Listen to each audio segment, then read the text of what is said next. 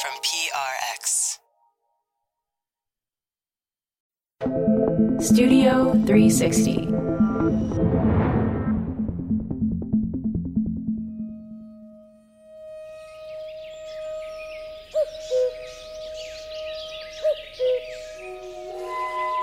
One flew east, one flew west. One flew over the cuckoo's nest.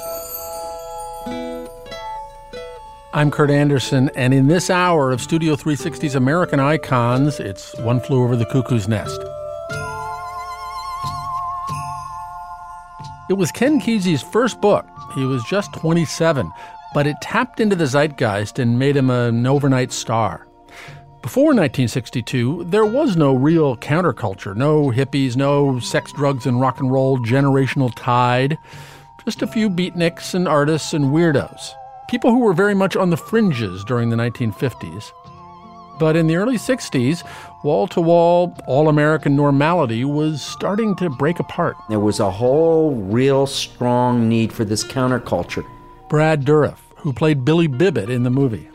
And one Flew Over the Cuckoo's Nest was very much an expression of that.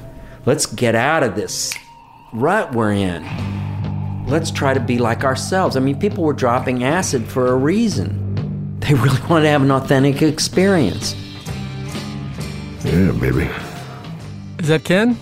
This is Ken Babbs, uh, formerly the intrepid traveler of the Merry Pranksters. Ken Babbs met Ken Kesey when they were grad students together at Stanford. While Kesey was there, he got a job working the night shift at the place that would inspire his first novel. Did Kesey ever talk with you about his experiences having worked in a mental hospital?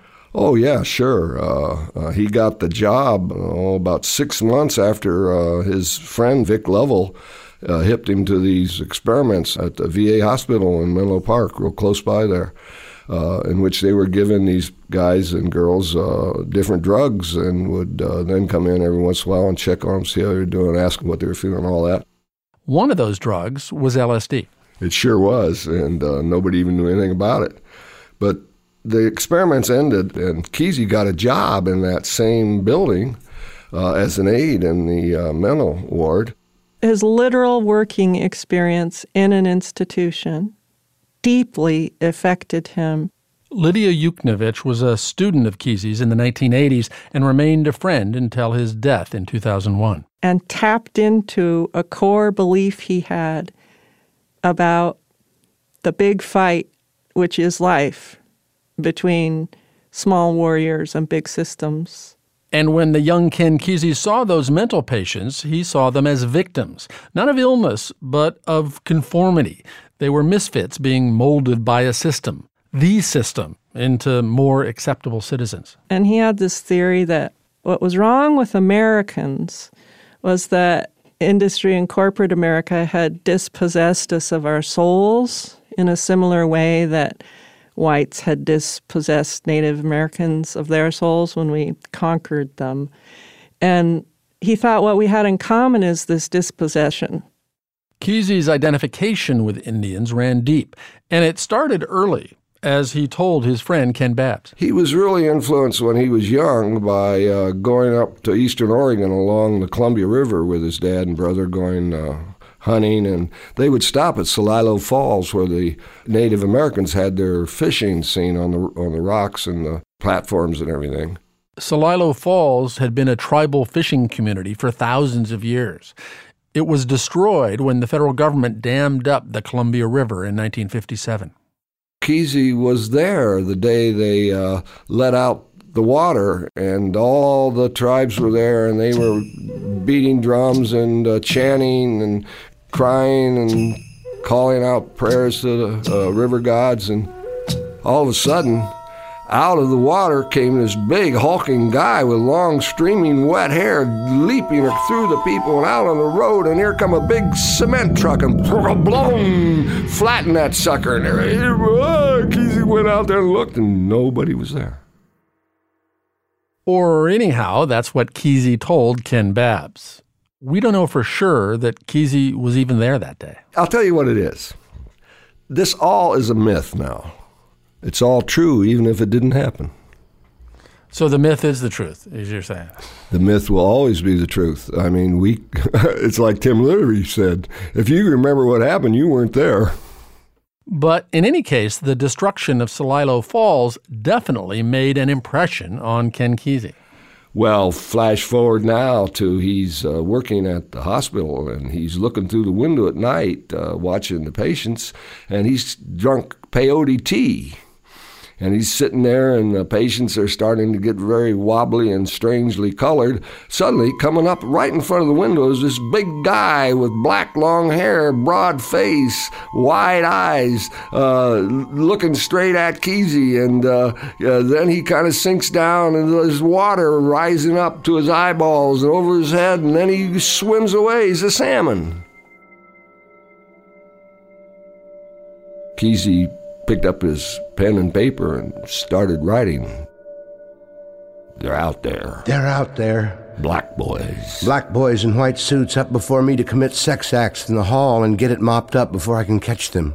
This is Ken Kesey reading from the novel, from an audiobook. They're mopping when I come out the dorm, all three of them sulky and hating everything. I creep along the wall, quiet as dust, but they got special sensitive equipment detects my fear, and they all look up. Here's the chief, the super chief, fellas. Here you go, Chief Broom. Stick a mop in my hand and motion to the spot they aim for me to clean today, and I go. He knew how to put a story together. The story takes place on a mental ward around 1960. The orderlies are referred to demeaningly as black boys, a term that wouldn't have been uncommon then. The patients are all white, except the half white, half Indian called Chief. Everybody and everything is controlled by Nurse Ratched, who sees to it that the patients are kept medicated and docile. And then a new guy comes and shakes things up. My name is McMurphy, buddies. R.P. McMurphy, and I'm a gambling fool. If you've seen the movie, you can't help but imagine Jack Nicholson as McMurphy wiry, scrappy, sly.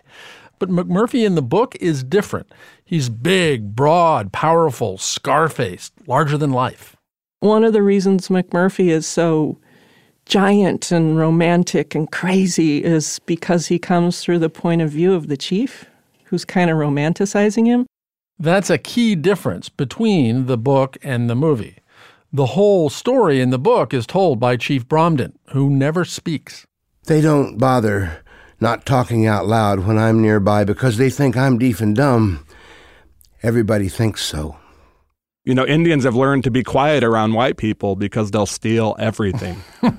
Sherman Alexie, Pacific Northwest Native American. I'm a Spokane Coeur d'Alene Indian. Poet, writer, filmmaker, and lover of One Flew Over the Cuckoo's Nest. This book, where the Indian is the, the eyes through which we see this entire world, is certainly revolutionary.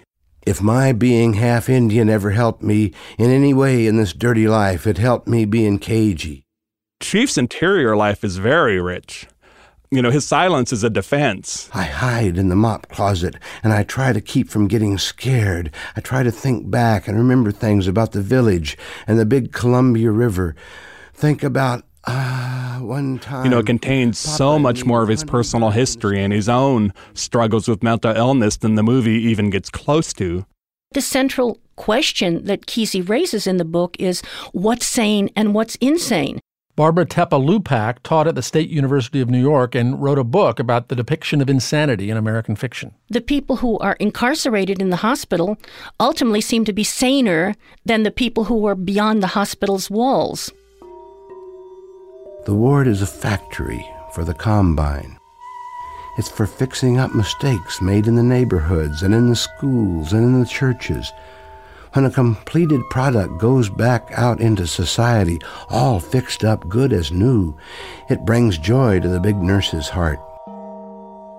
Something that came in all twisted is now adjusted to surroundings finally. The combine is a key concept that made One Flew Over the Cuckoo's Nest a kind of manifesto for the counterculture it helped bring into being. It's the establishment, the man, the system of control that governs our lives. It's the big nurse.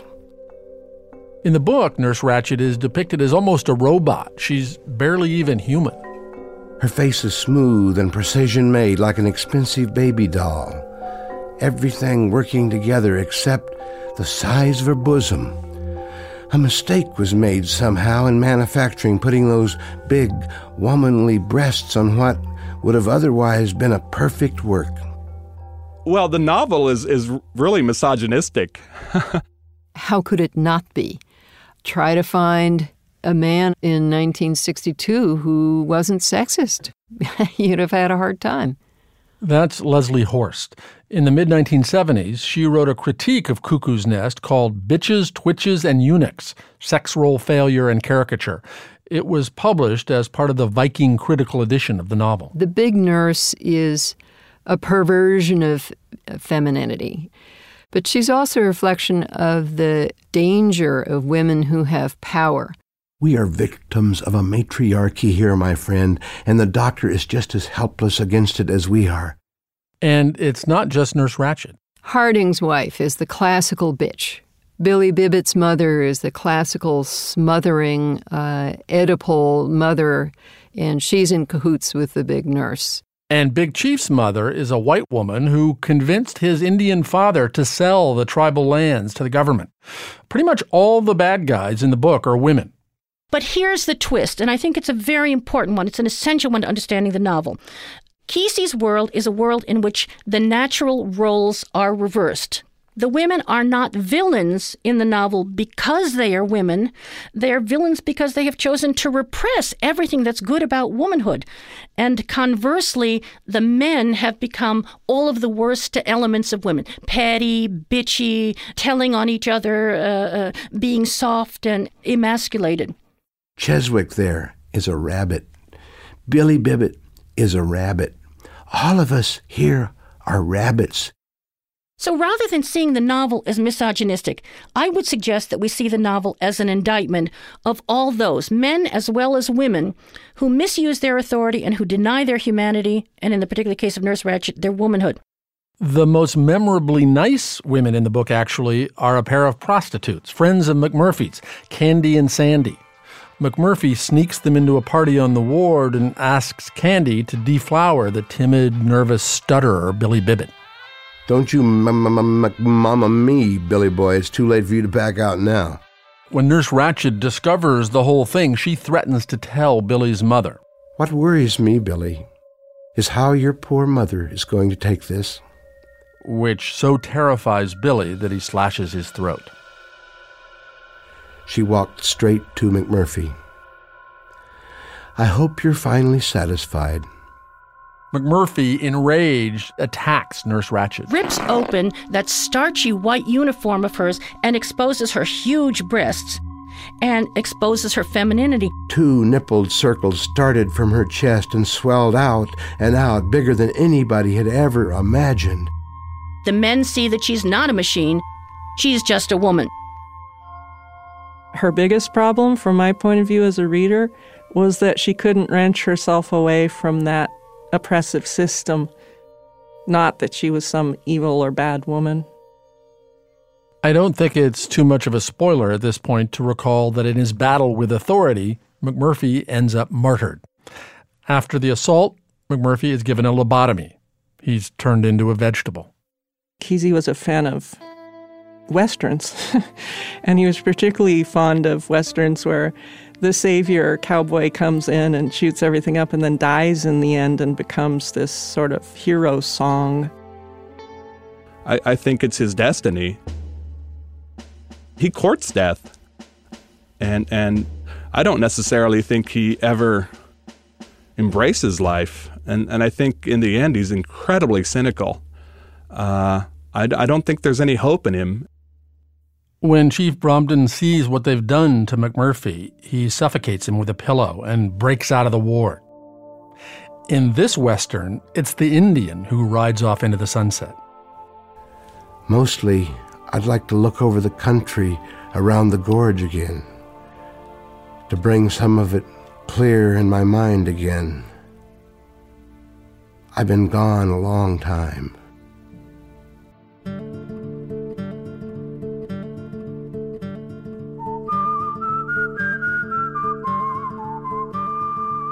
When we return, the fight over Cuckoo's Nest. The fact that it turned a, a, a story about an Indian looking at the world into a star vehicle for Nicholson, you could argue that all the producers and filmmakers actually ended up being a lot more like Nurse Ratched. Hollywood does its thing. You're listening to Studio 360's American Icons from Public Radio International in association with Slate.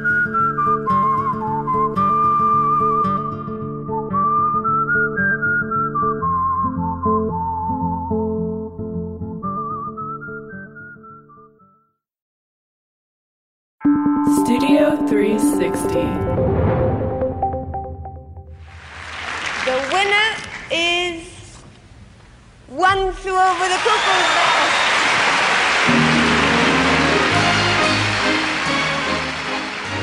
I'm Kurt Andersen, and in this hour of Studio 360's American Icons, we're talking about One Flew Over the Cuckoo's Nest, a groundbreaking novel that became an Oscar winning film. Those of us who write books are seldom happy with what the movie makers do to our creations. That's Gore Vidal, who presented the award for Best Adapted Screenplay at the 1976 Academy Awards. The night was practically a sweep for Cuckoo's Nest. It won Best Picture, Best Director, Best Actor, Best Actress, and Best Adapted Screenplay. Lawrence Hauben and Bo Goldman for One Flew Over the Cuckoo's Nest. Ken Kesey barely got a mention that night. Kesey had sold the rights to the book back in 1962 to Kirk Douglas. Douglas wanted to make the book into a film, but his first step was to adapt it for the stage. The Broadway play got mixed reviews. Douglas couldn't get financing for a movie, and around 1970, his son Michael Douglas and the producer Saul Zaentz took over. They hired Kesey to write a screenplay, and they hated it. The film that I believe Ken Kesey had in mind was more like what Terry Gilliam would do with, say, Brazil or something like that, something very wild and surreal. Douglas Unger teaches a class in screenplay adaptation at the University of Nevada, Las Vegas. He always has his students start by looking at Cuckoo's Nest. You could redo this film right now in an expressionistic way, and I think it would have a tremendous impact, and it would be a, a wonderful way to do it. And Michael Douglas and Saul Zaentz had quite the opposite view and they made the other logical choice you would make in adapting this screenplay, which is to put the focus on R.P. McMurphy, make him the main character, and follow him more than any other character. It so upset Kesey that he sued the filmmakers on the grounds that they'd used his name in the credits, but it wasn't his work. He settled for a small percentage, but refused to see the film. He vowed he wouldn't see it. Well, he had a sneaker view, but in a general sense, he never saw it. Lydia Yuknavitch, a student and friend of Ken Kesey's. He said it was like the story had been twice removed from the chief, and that he put the chief in there to give, in particular, a Native American his story back. And that that story not only got taken away from that character, but put into the mouth of a charismatic white male, um, upset him. Sherman Alexie. It really is a form of Hollywood colonialism, uh, the movie, which is still a great movie and deserves all its accolades. But the fact that it turned a, a, a story about an Indian looking at the world into a star vehicle for Jack Nicholson, you could argue that Milos Forman and all the producers and filmmakers actually ended up being a lot more like Nurse Ratched But consider when the film was made, and it's easy to see why the filmmakers would choose a more straightforward approach to tell the story. Back in 1962, Kesey's psychedelic imagery was new and exciting. By the mid 70s, that stuff was on TV all the time. HR, Pufnstuf, who's your friend when things get rough? A lot of people, um, by the time that Cuckoo's Nest came out and was a movie, had taken acid. Brad Dourif, who played Billy Bibbit in the film. Everybody had an idea of, you know, seeing the world through some kind of level of, of uh, something almost schizophrenic, where you're really, really out of touch. You're in a different reality, man. And so I don't think that was unique enough a vision anymore. Much more interesting to have normal life of people who are, you know, just going on with their little institutional lives, playing cards, and really used to their life, and having some guys say, What are you guys doing here? Why don't you get out? There's a world out there. Live your lives. you know, much better. So they went realistic. To get that realism, the producers hired Milos Forman, a Czech emigre director known for smart comedies and a quasi documentary style with lots of improvisation. They wanted to film on location at a real mental hospital. Oregon State Hospital, where the novel takes place, said yes. Welcome to the Oregon State Hospital Museum of Mental Health. Uh, we opened this museum October. The building where the movie was filmed has been torn down to make way for a new state of the art facility, but they preserved one of the old three story brick buildings for the museum. Hazel Patton is the former chair of the museum's board.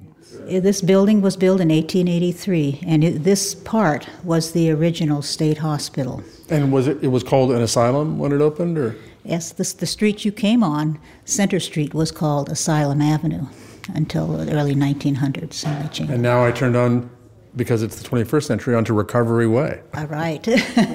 So this is a section about the cuckoo's nest, obviously. Catherine Dysart is also with the museum. We have a large uh, section here devoted to the to the film with quotes from the producers, pictures of the film, pictures of the actors. we found the TV in the trash. So this is a. This is the original That's the real TV. There it is. Oh, so the scene where the TV goes on is running on this very TV. That's nice. Right. That's meta. So behind you um, shows the about the 90 patients who were on the payroll, and the hospital staff that worked as well. It's interesting that, that a movie and a, and a novel whose whole theme is, oh my God, mental hospitals, they're terrible, that, that you would cooperate with, with such a production. I think that's really uh, Dr. Brooks. I'm Dean Brooks. I was superintendent of the Oregon State Hospital from 1955 to 1981. I was fortunate to talk with Dean Brooks not long before he died at age 96. Very shortly after the book came out, a member of the governor's staff called me and said he had just read this new book about Oregon State Hospital. It was One Flew Over the Cuckoo's Nest. I read it. I hated it. I thought it was awful. That wasn't the way our state hospital was. Still, he was curious when he noticed that a stage production was being performed at the University of Oregon, and so he went. And uh, then began to realize I was seeing this thing completely wrong. It was not about the state hospital, it's about the system. The use and misuse of power can take place wherever we have institutions. So when the producers approached Dr. Brooks about making the film, he was receptive. Dr. Brooks rather astutely pointed out that we can either let them in and watch them, or they'll go off to a sound set someplace and make it all up, and we'll have no control over how the Oregon State Hospital is portrayed. We were going to have the name. It was going to be Oregon State Hospital, regardless. If we're going to have the name, why not play the game? And, and then at, at what point in the process did, did you get cast to, to essentially play yourself? Okay. Well, Milos Forman and a writer, Larry Hellman, came and lived at the state hospital in one of the empty wards for nearly six weeks. Well, I would go around with them on occasions and introduce them to various people. Larry kept saying to Milos, Milos, can't you see Dean, that's me, as Spivey? And then one day I got a call. He said, This is Milos. We'd like to come up and have you read for us. You've got at least five arrests for assault. Yeah. What can you tell me about that? Five fights, huh? Rocky Marciano's got 40 and he's a millionaire. That's true. That is true. Milos Forman threw out those parts of the script. Instead, he just gave Dr. Brooks the fictional patient history of Randall McMurphy and told the doctor to do his job. Of course, it's true that you went in for statutory rape. That's true, is it not, uh, this time? Absolutely true. But, Doc, she was 15 years old, going on 35, Doc, and uh, she told me she was 18 and she was uh, very willing, you know what I mean? I practically had to take to sewing my pants shut. Oh, we did a lot of improvisation.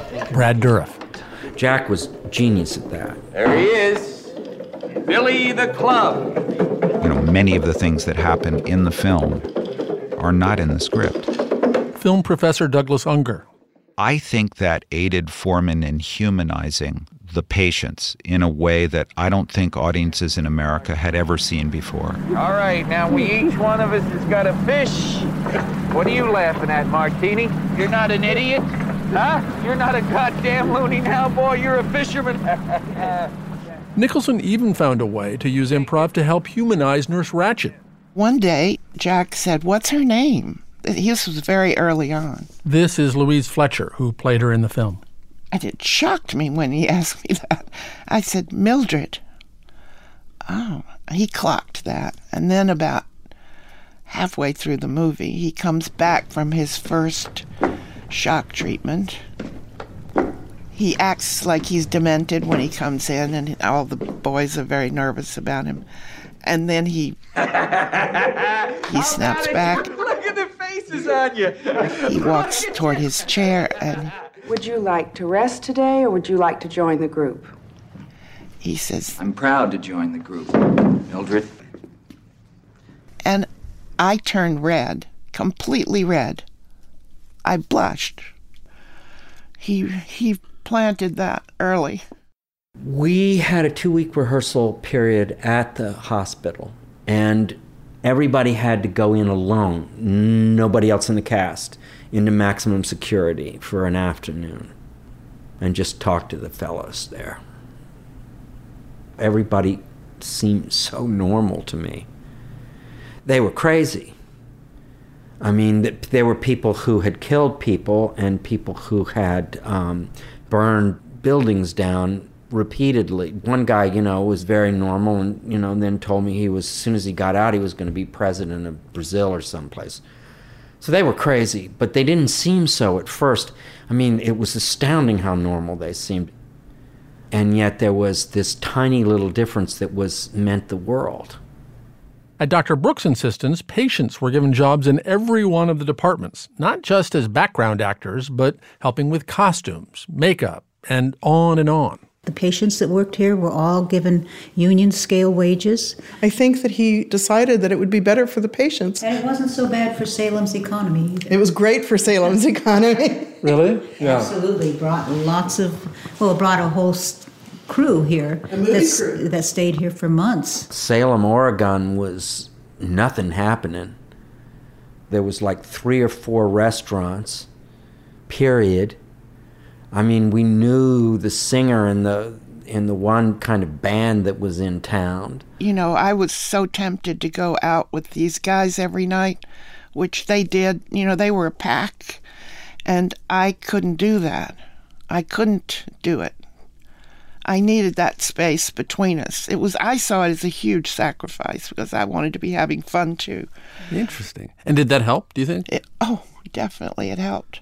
Fletcher was not well known when they cast her in the role. They were offering it to many actresses. One hears of Anne Bancroft, Geraldine Page, Jane actor, Fonda. actor after actor. Yeah, Angela Lansbury. Nobody wanted it. You knew nothing about her. Ever. You find out not one detail about Nurse Ratched except what you see on the screen. There's no history, there's no what did she do before and what made her the way she is. So it's quite a challenge. And instead of the inhuman robot portrayed in the novel, Fletcher decided to play Nurse Ratched as she might conceivably exist, with human motives. For a really frightening villain, you need someone who is a real person. Good morning, Miss Ratched. Good morning. Here's a woman of a certain age, not old, not young, Good morning, Miss Ratched. Good morning. whose life is moving along and she has complete control of it and everything around her. Hi. When suddenly someone appears and shakes her world up. Do you think it might be possible to turn that music down so maybe a couple of the boys could talk? And she doesn't like it one bit. That music is for everyone, Mr. McMurphy. Yeah, I know, but you think we might ease it down a little bit so maybe the boys didn't have to shout? Huh? What you probably don't realize is that we have a lot of old men on this ward who couldn't hear the music if we turned it lower. That music is all they have. Your hand is staining my window. It's a little exciting. Now calm down. The best thing we can do is go on with our daily routine. But she knows that eventually she will win. Well, gentlemen, in my opinion, if we send him back to Pendleton or we send him up to Disturbed, it's just one more way of passing on our problem to somebody else. You know, we don't like to do that. How many people in positions of power feel that they know best? I think we can help him. That's interesting. So you imagined this person, this Nurse Ratched, as having being well intentioned. Totally. Totally well intentioned. That's what's so scary. Absolutely. She doesn't see her behavior as as it really is. Who does? Who does? Who, who sees that they're really evil?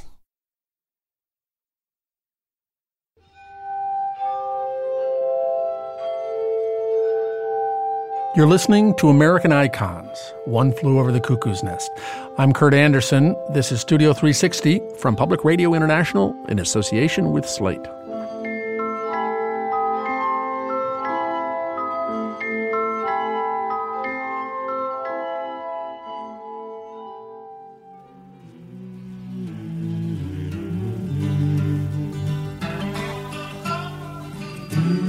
Define American icons as works of art that help us understand our country and what it means to be an American.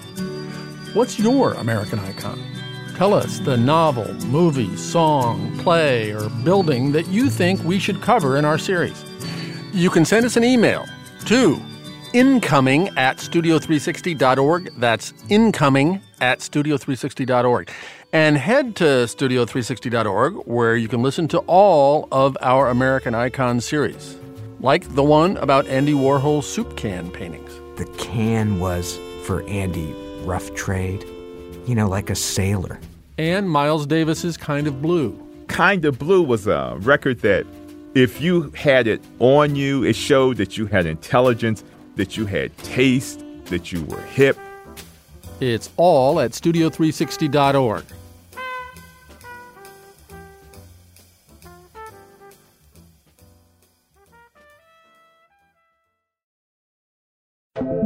Studio 360.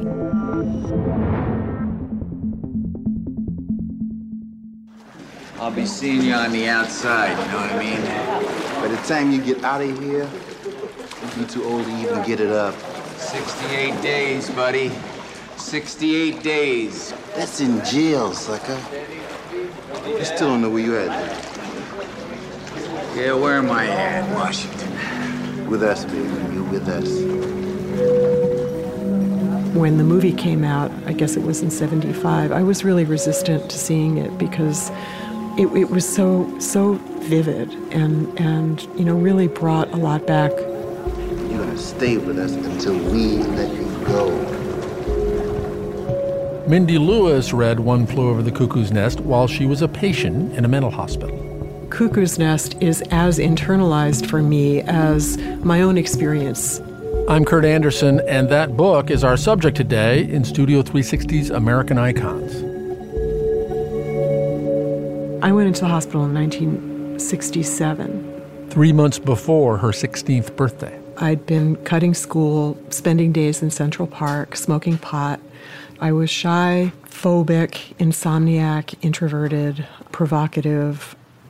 When I took an overdose of aspirin, the psychiatrist advised my mother to, to have me hospitalized.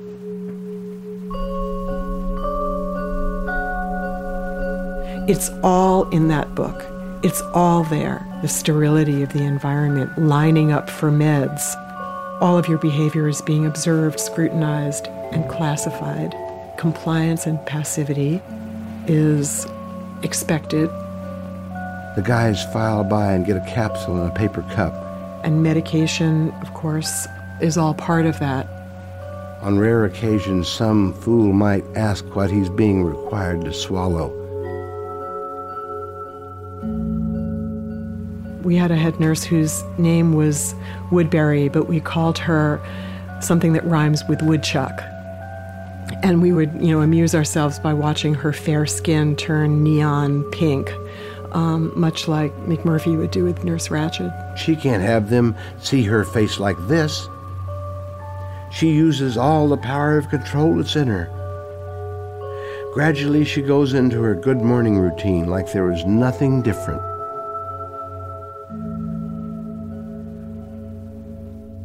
I really related to McMurphy because um, I was extremely rebellious. We would either hoard and exchange drugs or smuggle them in through the attendants. They were the ones who arranged after hours trysts between male and female patients, and that is how I lost my virginity. And it was kind of a kind of like like a game in a way, you know. I was determined not to let them get to me. They'd lower my drugs, they'd raise my drugs, they'd give me privileges, they'd take away privileges. And on another level, you do start playing that game and you do start defining yourself in terms of of illness. And for me it was, you know, well, what if they're right? You know, was there something really wrong with me? They start the fog machine and it's snowing down cold and white all over me like skim milk. In the book, the chief, right from the beginning, is talking about the fog. And, and it's a recurring motif throughout the book. I can't see six inches in front of me through the fog, and the only thing I can hear over the wail I'm making is the big nurse whoop and charge up the hall with that wicker bag. He just wants to slip into the fog, the fog that comes from being medicated, the fog that comes from being inert, the fog that he saw being released into the ward like noxious gas. And I'm glad when it gets thick enough that you're lost in it and can let go and feel safe again. That was a profound image that I also related to because that's what it did feel like when I was highly medicated and just thought my life was over and thought there was no future. Much, much later, in her mid 40s, Mindy Lewis wrote a memoir about her experience called Life Inside. In the course of her research for that book, she discovered she'd been misdiagnosed, that she'd never really been mentally ill you know, for some people who wind up in hospitals who really need to be there, they need the simplicity of an ordered daily routine. There is real mental illness, but, you know, there is at some point a choice of how are you going to see yourself? Are you going to see yourself as ill? Are you going to see yourself as, as a human being? Patient treatment changes every day because all staff are working to try and make it better. Catherine Dysart of the Oregon State Mental Hospital Museum. The movie was filmed in one of the buildings at the Oregon State Hospital. Sometimes things that seem like a good idea at the time, people think better of later. I mean, the whole eugenics movement, when patients were sterilized, fell into disfavor, and um, they stopped that.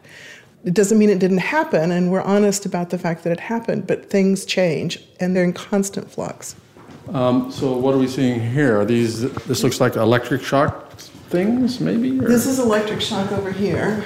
In the novel, electroconvulsive therapy is shown as brutal and primitive, used not to treat symptoms, but to punish.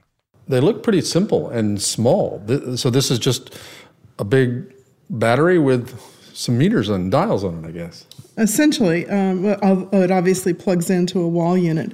You can see the headpiece up there that would have gone on either side of the patient's head. So that, it's like a big clamp with a couple of uh, metal discs that go on your temple, I guess. Yes. Uh huh. What's that? Conductant. A little dabble, do you? 50 years ago was electroconvulsive therapy lots more commonly used, in, especially in state hospitals, than it is today? Uh, uh, yes, yes. I think he, I think you'd have to say that. John Talbot is a professor of psychiatry at the University of Maryland and a past president of the American Psychiatry Association. He has written extensively on the way we treat mental illness. And I think you'd have to say that uh, that that one flew over the cuckoo's nest depiction of it really was was was horrifying. Are you ready? Here we go.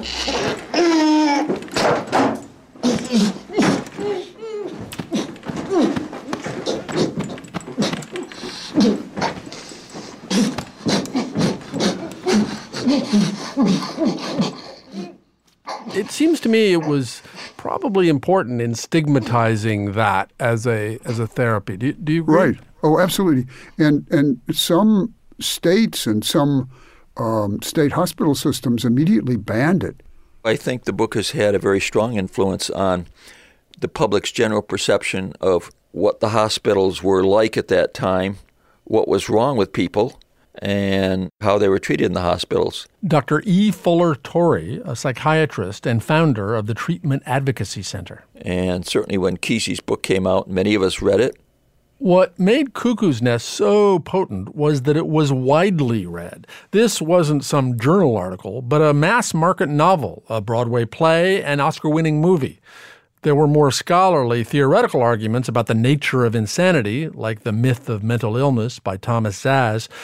But when you saw the charismatic McMurphy's punishment for attacking Nurse Ratched, you had to ask could it really happen like that? The ward door opened, and the black boys wheeled in this gurney with a chart at the bottom that said in heavy black letters McMurphy, Randall P., post operative. And below this was written in ink lobotomy. And just for so that our listeners know exactly what a lobotomy is, what is a lobotomy? How is it performed? By driving uh, an ice pick uh, into the uh, eye space um, and essentially wiping out fibers in the brain. Frontal lobe castration. I guess if she can't cut below the belt, she'll do it above the eyes. You mean Ratched. I do indeed. I didn't think the nurse had the say so for this kind of thing. She does indeed. Is it plausible that a nurse on staff would have had the authority to get the medical staff to, to do such a thing? Yeah, sure. Um, uh, I, boy, I'll get hate mail for this. The nursing staff really know the patients. So the nurse essentially has the power to do that, even though the doctor does at the time or retrospectively uh, authorize it. What were the indications for doing a lobotomy? What, why were they used? Extreme violent behavior. This, these are the ones I knew about. Mm-hmm. We just didn't know what to do. Dr. Dean Brooks of the Oregon State Hospital, where the novel takes place. We did the last lobotomy in uh, Salem was done in 1958. Right around the time that Kesey was writing about Randall McMurphy. In the best of cases, it was people who had intractable symptoms, people who say, um, wash their hands so constantly that they were raw and bleeding. I think it was, however, used frivolously for patients who were annoying. Look, uh, the, the, elderly in nursing homes are sedated to keep them from making trouble for the nursing staff. I mean, it's not a, this is not a new phenomenon. But even if McMurphy's punishment was realistic, or at least plausible, Dr. Talbot and Dr. Torrey both feel that the book and the film were importantly wrong about mental hospitals and what happens there. The, the thing that bothers me most about the Kesey book and, and movie and the effect that it's had on American culture and American psychiatry is the illusion that most of the patients in the hospital were not really very sick and if you just open up the door, they'd live happily ever after. Jesus, I mean, you guys do nothing but complain about how you can't stand it in this place here, and then you haven't got the guts just to walk out? I mean, what do you think you are, for Christ's sake, crazy or something? Mm-hmm. The movie had, was was powerful, and and Nicholson especially was was just just communicated this this zany. Um, and you got an idea, or I got an idea that, that it's fun to be psychotic. Well, gee, gee whiz, it is not fun. Chief Broom probably ended up homeless, living under the bridge, and being victimized, and probably didn't live very long once he left the hospital. Mindy Lewis has a different idea about what happens to Big Chief. I see him as a metaphorical figure, and I see him um, reclaiming his power. And I see it, you know, as, as something larger than, well, what's going to happen to the chief? It's what's going to happen to all of us.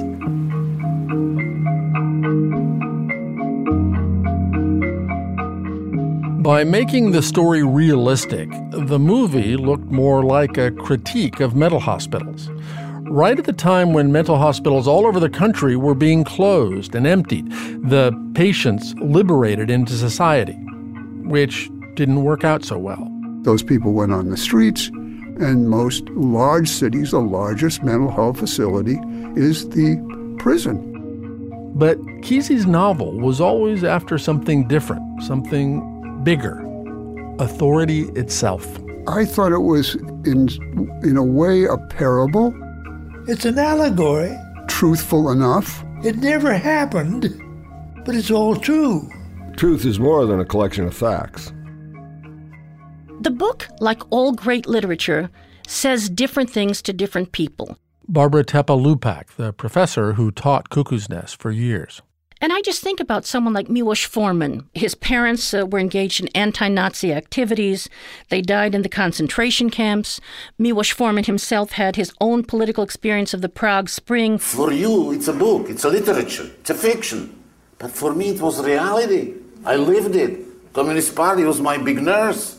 I remember I was teaching a course to graduate students in Poland in the months and the weeks immediately before the imposition of martial law in Poland in December of 1982. And the students found the book to be a virtual call to action and a model for rebellion against a communist regime, which was, after all, like the faceless, all powerful Combine. It happens in every uh, level of government. It happens in churches, in banks, in schools. We all have people in our lives who want to control us in our academic careers or work life or marriage or politics. Not all big nurses are wearing a, a nurse uniform. Believe me. One Flew Over the Cuckoo's Nest came out as a novel in 1962 and the movie in 1975.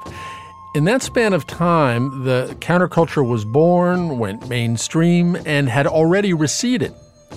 Distrust of authority became the norm in America.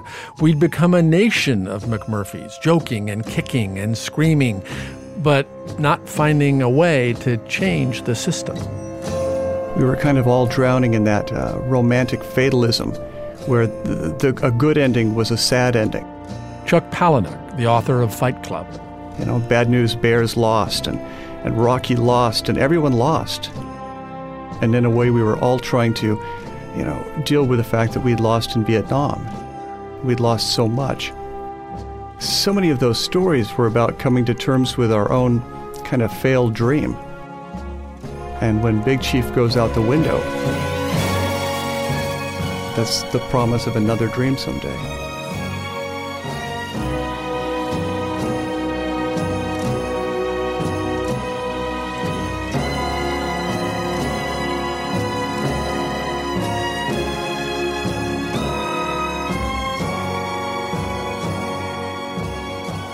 This hour of American Icons was produced by Jonathan Mitchell and edited by David Krasnow. Thanks also to Melinda Ward, Ellen Widmark, Leslie Wolf, and Chris Bannon. Passages from the audiobook of Ken Kesey reading Cuckoo's Nest were provided by Highbridge Audio. Studio 360 is a production of PRI, Public Radio International, in association with Slate. Studio 360's American Icons project is made possible in part by a grant from the National Endowment for the Humanities, Great Ideas Brought to Life, and by an award from the National Endowment for the Arts, Artworks.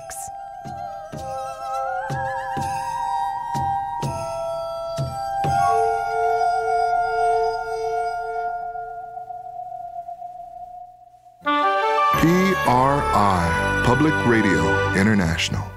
Next time in Studio 360. You are a clever man, yeah, sometimes. Alors. When the French artist J.R. and the legendary new wave filmmaker Agnes Varda teamed up, they found they had similar tastes. We love chocolate eclairs. We ate more eclair than we actually should film. Well, it's what we call a sugar mouth. The sweet new movie Faces Places, next time in Studio 360 from Public Radio International in association with Slate.